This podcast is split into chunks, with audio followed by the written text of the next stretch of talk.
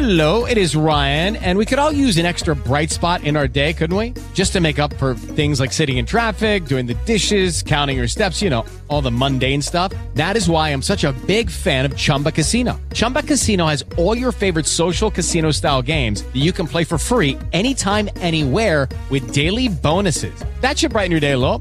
Actually, a lot. So sign up now at chumbacasino.com. That's chumbacasino.com. No purchase necessary. VGW Group. Void were prohibited by law. See terms and conditions. 18 plus. Subito dopo aver finito di parlare di Cartesio, ci siamo concentrati su alcuni filosofi, sempre dello stesso periodo, sempre operanti nell'ambito francese o vicino alla Francia, abbiamo parlato anche delle Fiandre, e tutti interessati a fare i conti con questa filosofia cartesiana, con il razionalismo cartesiano. Spesso riprendendone i punti chiave, spesso cercando di conciliarli con altri aspetti della filosofia del tempo, ad esempio con la scolastica, abbiamo detto, quindi abbiamo parlato di occasionalismo e di anti-occasionalismo. Oggi però dobbiamo fare un passo laterale, perché certo la filosofia francese del Seicento fu segnata profondamente da Cartesio, ma non tutti seguirono le orme di René Descartes. Molti anzi lo criticarono, alcuni in particolar modo con una certa veemenza. Oggi vediamo uno di questi critici Forse il più importante all'interno dell'ambito francese, Pascal a parte, ma Pascal è un filosofo su cui staremo tra poco per molte puntate, uno di questi filosofi di medio livello ma interessante e un po' sottovalutato è Pierre Gassendi, che oggi presentiamo partendo dal suo scetticismo, partendo dal suo empirismo e però arrivando anche alla sua critica e suoi rilievi nei confronti del razionalismo. Cominciamo come sempre subito dopo la sigla.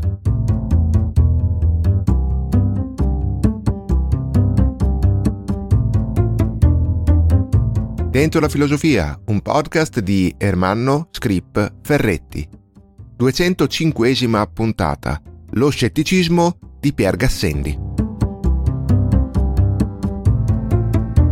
Eccoci, ci siamo ben trovati, siamo qui come sempre per circa 20 minuti, poco più poco meno, per parlare di filosofia, come stiamo facendo ormai da parecchio tempo, per parlare di filosofia del Seicento, di filosofia che deve fare i conti con la riflessione, abbiamo detto, di Cartesio, sicuramente un punto di riferimento imprescindibile di quest'epoca. Abbiamo, come vi ho detto già nella premessa, visto alcuni che lo riprendono, alcuni che tentano di conciliarlo con altre tendenze filosofiche, oggi vediamo invece una voce critica.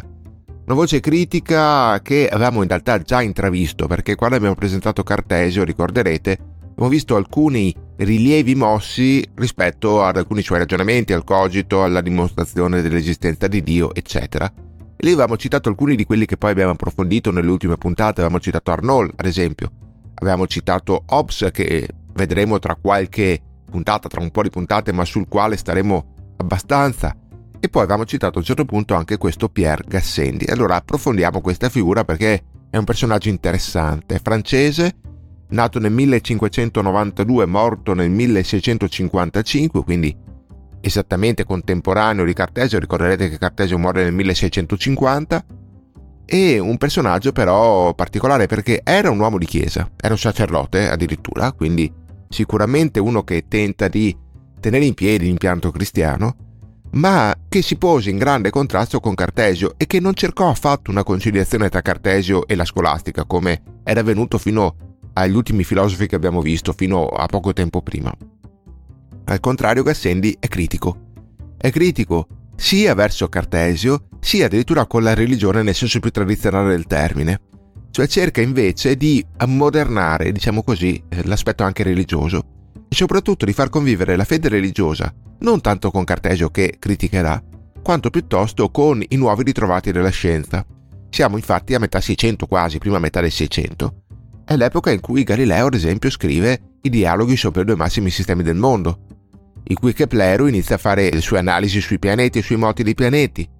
Newton è ancora un po' di là da venire perché Newton opererà nella seconda metà del Seicento, quindi qualche anno o decennio dopo, però il clima è un po' quello, no? Il clima è quello della rivoluzione scientifica. Anche in Cartesio si era visto questo clima sicuramente, ma se vi ricordate Cartesio aveva virato la cosa più sull'aspetto geometrico-matematico che non sull'aspetto propriamente fisico. Certo, aveva elaborato una sua fisica, una sua fisica, ricordate, dei vortici, molto particolare e molto complessa. Però era una fisica che avevamo definito come una fisica deduttiva, cioè fondata su un impianto puramente razionale, senza l'esperimento.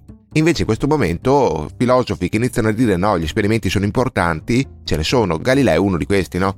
Galileo, ricorderete, ne abbiamo parlato molto quando l'abbiamo fatto, insiste sì sull'aspetto anche deduttivo, anche matematico della fisica e della scienza, che è imprescindibile, però insiste ugualmente anche sull'aspetto sensibile, esperienziale degli esperimenti, no? Sensate esperienze e necessarie dimostrazioni per usare proprio le parole del fisico toscano. Ecco, Gassendi che è ben consapevole di quello che Galileo ed altri stanno facendo in Europa in questo momento, vuole cercare di riprendere queste idee, riprendere questi nuovi metodi scientifici e combinarli però con la fede, cosa che può essere anche complicata, vi rendete ben conto di quanto possa essere complesso parlare di empirismo insieme alla fede che è tutto fuorché empirica. Diciamo che questa operazione però Gassendi la compie con una certa coerenza interna. D'altronde aveva una formazione completa, vi ho detto sacerdote sicuramente, studioso di teologia sicuramente, ma studioso di un certo livello anche di matematica e di filosofia, quindi un esperto che si interessò molto anche a problemi astronomici, fece anche lui delle scoperte direttamente, non si affidò solo a quelle degli altri, perché ad esempio è storicamente stato il primo a studiare e a dare il nome all'aurora boreale, a questo fenomeno particolare in termini scientifici, ecco, quindi astronomo di un certo livello, scambiò anche lettere con vari pensatori del suo tempo, anche con lo stesso Galileo, quindi sicuramente uno scienziato oltre che un teologo, oltre che un filosofo. E però, ripeto, l'obiettivo di Gassendi è quello di far convivere le nuove scoperte scientifiche, il nuovo metodo scientifico con la fede, anche se serve contrastando Cartesio, che questo nuovo metodo scientifico lo segue fino a un certo punto, e soprattutto contrastando la scolastica. In effetti Gassendi studiando approfonditamente sia la teologia tradizionale sia la filosofia di Cartesio, sostiene che questi due sistemi non sono abbastanza solidi.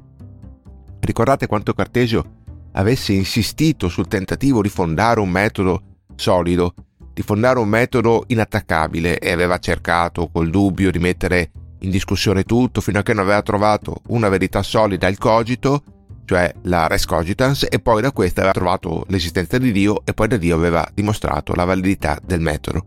Ecco, questo non convince il nostro amico Gassendi. Gassendi non è affatto convinto. Perché?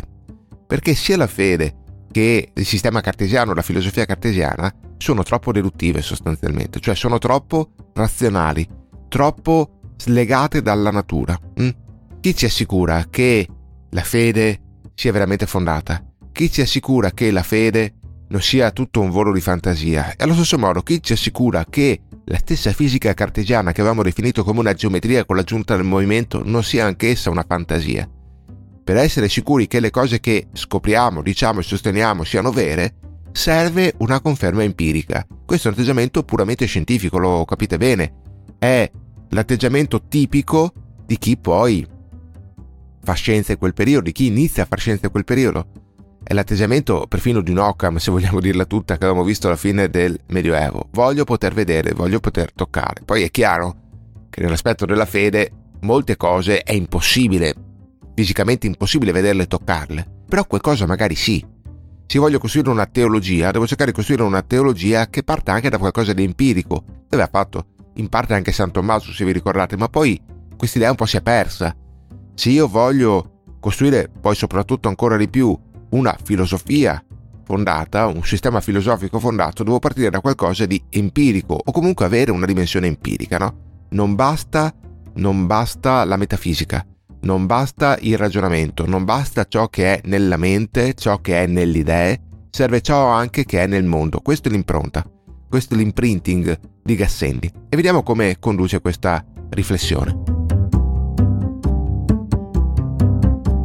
Gassendi se la prende in particolare soprattutto con Aristotele, che secondo lui è alla base di un impianto sbagliato sia per quanto riguarda la fede, e quindi la scolastica ovviamente che aveva ripreso Aristotele in toto, sia per quanto riguarda invece anche l'aspetto, diciamo così, scientifico che avevamo in parte visto in Cartesio. Perché Aristotele? O meglio, l'aristotelismo forse sarebbe più corretto dire. Perché gli aristotelici del tempo di Gassendi, cioè gli aristotelici del 500 e del 600, pretendevano, dice così Gassendi, di conoscere la natura delle cose senza neppure studiare quelle cose. Pretendevano di aver colto l'essenza delle cose senza andare veramente a sporcarsi le mani con le cose. Ricordate che Aristotele in effetti, pur essendo in realtà un filosofo anche empirico, interessato alla natura per molti aspetti, si era anche ostinato a voler parlare di una metafisica che l'uomo poteva cogliere, no? Dentro le cose, le cose erano sinolo di materia e forma e dentro le cose c'era la forma, che poi sostanzialmente coincideva con la sostanza. E il filosofo era in grado di cogliere questa forma, era in grado di cogliere questa sostanza, che era l'essenza più profonda di ogni cosa. E su quell'essenza profonda si costruiva poi tutto. Ora, questa essenza, questa sostanza, questa forma aristotelica, secondo Gassendi non è conoscibile, perché non è qualcosa di empirico, non è qualcosa che risalta i sensi, non è qualcosa che possiamo vedere, toccare, percepire. E allora una filosofia costruita su queste essenze, su queste cose invisibili, è una filosofia che non aiuta a capire il mondo veramente. E allo stesso modo una teologia costruita su aspetti troppo ed esclusivamente metafisici non aiuta a comprendere il mondo. Certo è chiaro che poi la teologia aspetti metafisici li userà perché la teologia studia Dio e Dio è metafisica pura, no? Però non deve fare solo quello, deve cercare, almeno in parte, delle conferme empiriche, deve cercare di dimostrare sostanzialmente che la fede è ragionevole, non razionale ma ragionevole, cioè che può essere compresa dalla ragione, che può essere accettata dalla ragione perché ha anche un contenuto empirico, almeno in parte empirico, almeno in parte conoscibile. Qui si vede un forte scetticismo da parte di Gassendi. Molto spesso quando si parla di Gassendi si insiste su questo scetticismo di fondo, cioè Gassendi non vuole accettare come vere, come dimostrate cose che risultano vere o sembrano vere alla ragione. Non basta la ragione L'approccio di Gassendi è dubitativo, più di quanto non fosse quello di Cartesio. Gassendi sembra aver capito il metodo del dubbio di Cartesio e volerlo applicare forse in maniera anche più coerente di Cartesio, senza mezze misure, senza a un certo punto tornare indietro sui propri passi, senza costruire castelli in aria dopo averli demoliti. No, se demoliamo i castelli poi bisogna accontentarsi di cose forse più basse, di cose forse più umili, ma ben fondate. Quindi applichiamo sì il dubbio, ma applichiamolo soprattutto sulla metafisica, che è la cosa più dubbiosa che c'è secondo Gassendi in un certo senso. E allora, cosa bisogna fare per creare una filosofia e soprattutto una teologia che tenga conto anche di questa dimensione scettica, che tenga conto anche di materia empirica che va studiata, che va capita, da cui non si può prescindere? Beh, secondo Gassendi bisogna partire dalla materia è vero che Dio va oltre la materia, è vero che la fede spesso va oltre la materia, ma partiamo dalla materia e poi vediamo dove andiamo, no? Bisogna cioè dimostrare che è saggio credere partendo proprio dalle istanze che abbiamo davanti, dalle cose concrete che abbiamo davanti. Solo così potremo costruire una fede un minimo fondata. E allora bisogna partire addirittura dal materialismo. Dice qualcosa che agli occhi anche di noi contemporanei può sembrare un po' quasi un'eresia per un filosofo religioso, per un sacerdote, no? Perché di solito il materialismo è cosa degli atei, no? Tradizionalmente, eppure Gassendi dice questo, il materialismo può essere il nostro punto di partenza, magari non per forza il nostro punto di arrivo, non per forza dobbiamo fermarci al materialismo, ma da lì dobbiamo partire, perché in fondo dobbiamo partire dalla materia, dobbiamo partire da quello che abbiamo davanti, da ciò cioè che resiste più di tutti al dubbio. Se posso dubitare delle mie idee, e certo posso dubitarne molto, forse della materia che costituisce il mio corpo, della materia con cui mi relaziono, che tocco continuamente, ecco lì il dubbio può farsi un po' più tenue. Hm? Quindi partiamo dalla materia. E da chi in particolare? Beh, il nostro amico Gassendi dice, guardate, noi abbiamo un filosofo materialista che ci ha insegnato come studiare la materia, che ha insistito tanto sulla materia. Questo filosofo materialista è stato Epicuro, il padre dell'epicureismo, filosofo antico greco, no? Che per la verità fino a quel momento era stato condannato durissimamente dal cristianesimo. ricorderete, solo per fare un esempio celebre, che Dante mette gli epicurei all'inferno. E non solo Dante, tutta la tradizione religiosa cristiana medievale aveva ritenuto l'epicureismo una filosofia atea e materialista, una filosofia dei piaceri smorati, una filosofia da criticare, da attaccare, da cancellare, no? Gli epicurei erano delle persone incapaci del retto vivere tant'è vero che la stessa parola epicureo era diventata quasi un'offesa, sostanzialmente. Gassendi invece inverte un po' la rotta, dice no, attenzione, non sottovalutiamo questo Epicuro, in realtà Epicuro ha detto anche qualcosa di giusto, non tutto magari, perché ovviamente Epicuro sugli dei, sull'anima, aveva idee un po' particolari, ma qualcosa di giusto l'ha detto. Allora noi dobbiamo ripartire da Epicuro, riprenderlo, correggerlo, adattarlo certo al cristianesimo perché qualcosa di sbagliato c'è, ma così adattando l'epicureismo al cristianesimo avremo un punto di partenza serio, materialista, che parte dalle cose concrete per poi forse giustificare una filosofia più solida, giustificare una fede più razionale, o meglio più ragionevole. Allora, come si riprende Epicuro e come lo si corregge, visto che l'edonismo epicureo sembra non andare molto d'accordo con la filosofia cristiana, con la morale cristiana? Beh, bisogna apportare alcune correzioni, bisogna apportare alcuni adattamenti, fare qualche compromesso.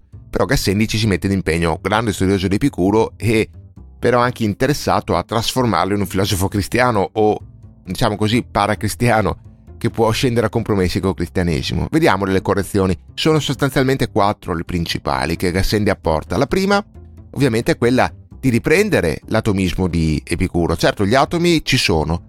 Gli atomi sono ciò che costituisce la materia e su questo Gassendi è d'accordissimo con Epicuro. Però attenzione, per Epicuro gli atomi erano ingenerati e incorruttibili cioè erano eterni, sostanzialmente non cambiavano mai, a cambiare erano i costrutti, gli insiemi di atomi, ma gli atomi di per sé erano incorruttibili e eterni. Gassendi corregge il tiro perché dice sì, per carità, gli atomi sono ingenerati e incorruttibili nei confronti della natura, ma in realtà sono stati generati da Dio. Cioè, adesso che Dio li ha creati, non possono più essere distrutti dalla forza atmosferica, da questo e da quello. Però, però possono essere distrutti da Dio. Ok? Quindi gli atomi sono creati da Dio e possono essere distrutti da Dio, ma sono indistruttibili da tutto il resto. Quindi, piccola correzione per dire che la materia l'ha creata Dio, altrimenti non c'è più bisogno di Dio se la materia esisterà sempre, capite il problema. Seconda correzione, il movimento. Se vi ricordate per Epicuro, gli atomi avevano intrinsecamente il movimento, cioè erano dotati di una sorta di energia cinetica interna che li faceva muovere. Per Gassendi questo non è possibile, bisogna che il movimento, bisogna che la forza derivi da Dio. Quindi è vero che gli atomi hanno questa sorta di energia cinetica, ma non ce l'hanno di per sé, ce l'hanno perché Dio gliel'ha data, ok? Di nuovo capite l'importanza di Dio. Gassendi sta sostenendo che ha ragione Epicuro a dire che esistono gli atomi, che ha ragione Epicuro a dire che gli atomi si combinano, che si muovono, eccetera, ma sta dicendo questo avviene perché Dio li ha creati in questo modo, perché Dio li ha fatti così.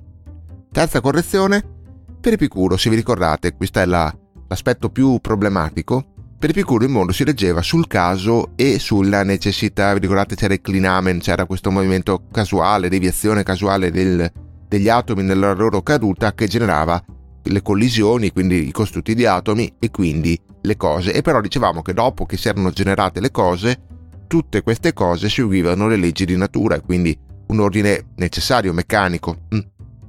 Quindi c'era una sorta di casualità iniziale a cui seguiva un sostanziale meccanicismo. Per Gassendi invece non può essere solo così, perché c'è sempre Dio da mettere in mezzo, no? Bisogna che tutto il sistema si regga su Dio. Dunque, Dio, quando crea gli atomi, quando dà agli atomi questa energia, questa forza, lo fa per uno scopo, ha un fine. Uno scopo che viene perseguito ovviamente tramite la provvidenza, che è la forza di Dio che guida la storia, no? allora l'ordine non è più un ordine puramente meccanico come l'aveva pensato Epicuro, non è più una situazione in cui le cose avvengono solo per leggi di natura, anche per leggi di natura, ma queste leggi di natura esistono perché Dio le ha volute e perché Dio ha un obiettivo da perseguire, ok? Quindi certo, la natura segue le sue leggi come ha detto Epicuro, come stanno dicendo tra l'altro gli scienziati di questo periodo, Galileo e gli altri, come dice lo stesso Gassendi anche, sì, vero, però queste leggi meccaniche hanno una base finalistica, cioè sono state volute da Dio per un piano, per un progetto. Quindi dietro a quello che vediamo c'è sempre Dio. Quarta e ultima correzione, anche questa è importante, l'anima. Se vi ricordate per Epicuro l'anima era fatta di atomi, quindi era materiale e quando il corpo moriva, moriva anche l'anima perché gli atomi dell'anima si disgregavano, ok? Quindi non c'era per Epicuro vita dopo la morte, non a caso Epicuro aveva a lungo sostenuto che non c'è bisogno di temere la morte, non ha senso aver paura della morte perché quando ci siamo noi non c'è lei e quando c'è lei non ci siamo noi. Cioè la morte è la fine di tutto e dunque non soffriremo dopo la morte. Gassendi non può accettare questa visione ovviamente perché per i cristiani la morte non può essere la fine di tutto, la morte corporea, ci deve essere la vita eterna, no? Allora Gassendi dice questo. Io distinguerei tra due tipi di anima, dice. Cioè, da un lato c'è un'anima che lui chiama vegetativa e sensibile, riprendendo tra l'altro una terminologia aristotelica, che in effetti è materiale, è fatta di atomi e quindi quando muore il corpo muore anche quest'anima. Quindi una parte dell'anima certo muore, ha ragione Epicuro quando dice che l'anima muore, almeno in parte. Però non è solo questa l'anima, perché c'è anche un'altra parte dell'anima che Gassendi chiama anima intellettiva e questa parte dell'anima è immortale, questa parte dell'anima è immateriale e dunque questa non muore. Gli atomi che compongono la parte materiale dell'anima si staccano, si disgregano e quindi quella parte muore. Ma l'altra parte dell'anima che non è fatta di atomi, che è immateriale, sopravvive e chiaramente verrà salvata da Dio e tutto quello che il cristianesimo già prevede. Ora, vedete, sta facendo una cosa molto semplice Gassendi, sta riprendendo l'epicureismo e gli sta dando una base cristiana, cercando di far convivere questo materialismo epicureo con eh, lo spirito cristiano, no? Perché certo c'è la materia, certo ci sono gli atomi, ma non ci sono solo gli atomi.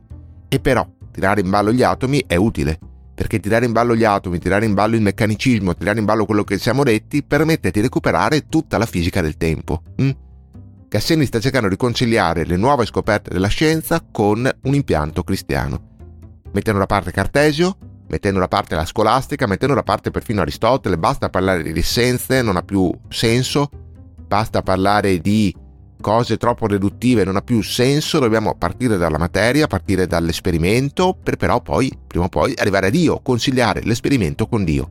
Un'operazione complessa, però che Gassendi risolve in modo, bisogna dirlo, molto originale. Ecco, questo era quello che secondo me oggi c'era da dire per parlare di Gassendi del suo tentativo filosofico, dell'epicureismo in epoca moderna e della sua convivenza un po' forzata forse con il cristianesimo. Per oggi direi che abbiamo detto tutto. Vi ricordo che il podcast lo potete trovare su tante piattaforme, su Apple Podcast, Google Podcast, Spotify, Deezer, Castbox, Radio, Spreaker, Audible e YouTube.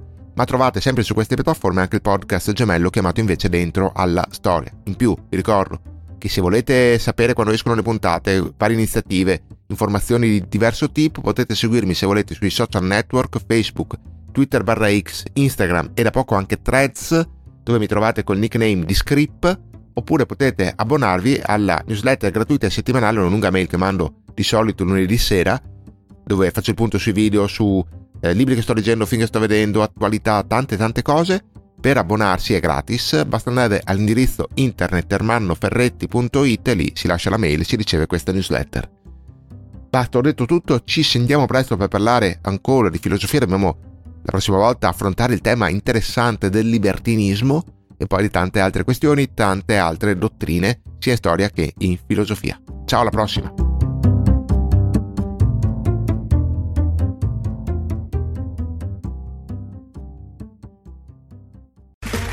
Okay, round two. Name something that's not boring. A laundry? Ooh, a book club. Computer solitaire, huh? Ah, oh, sorry, we were looking for Chumba Casino. That's right. ChumbaCasino.com has over 100 casino style games. Join today and play for free for your chance to redeem some serious prizes. ChumbaCasino.com. No purchase necessary. Full prohibited by law. 18 plus terms and conditions apply. See website for details.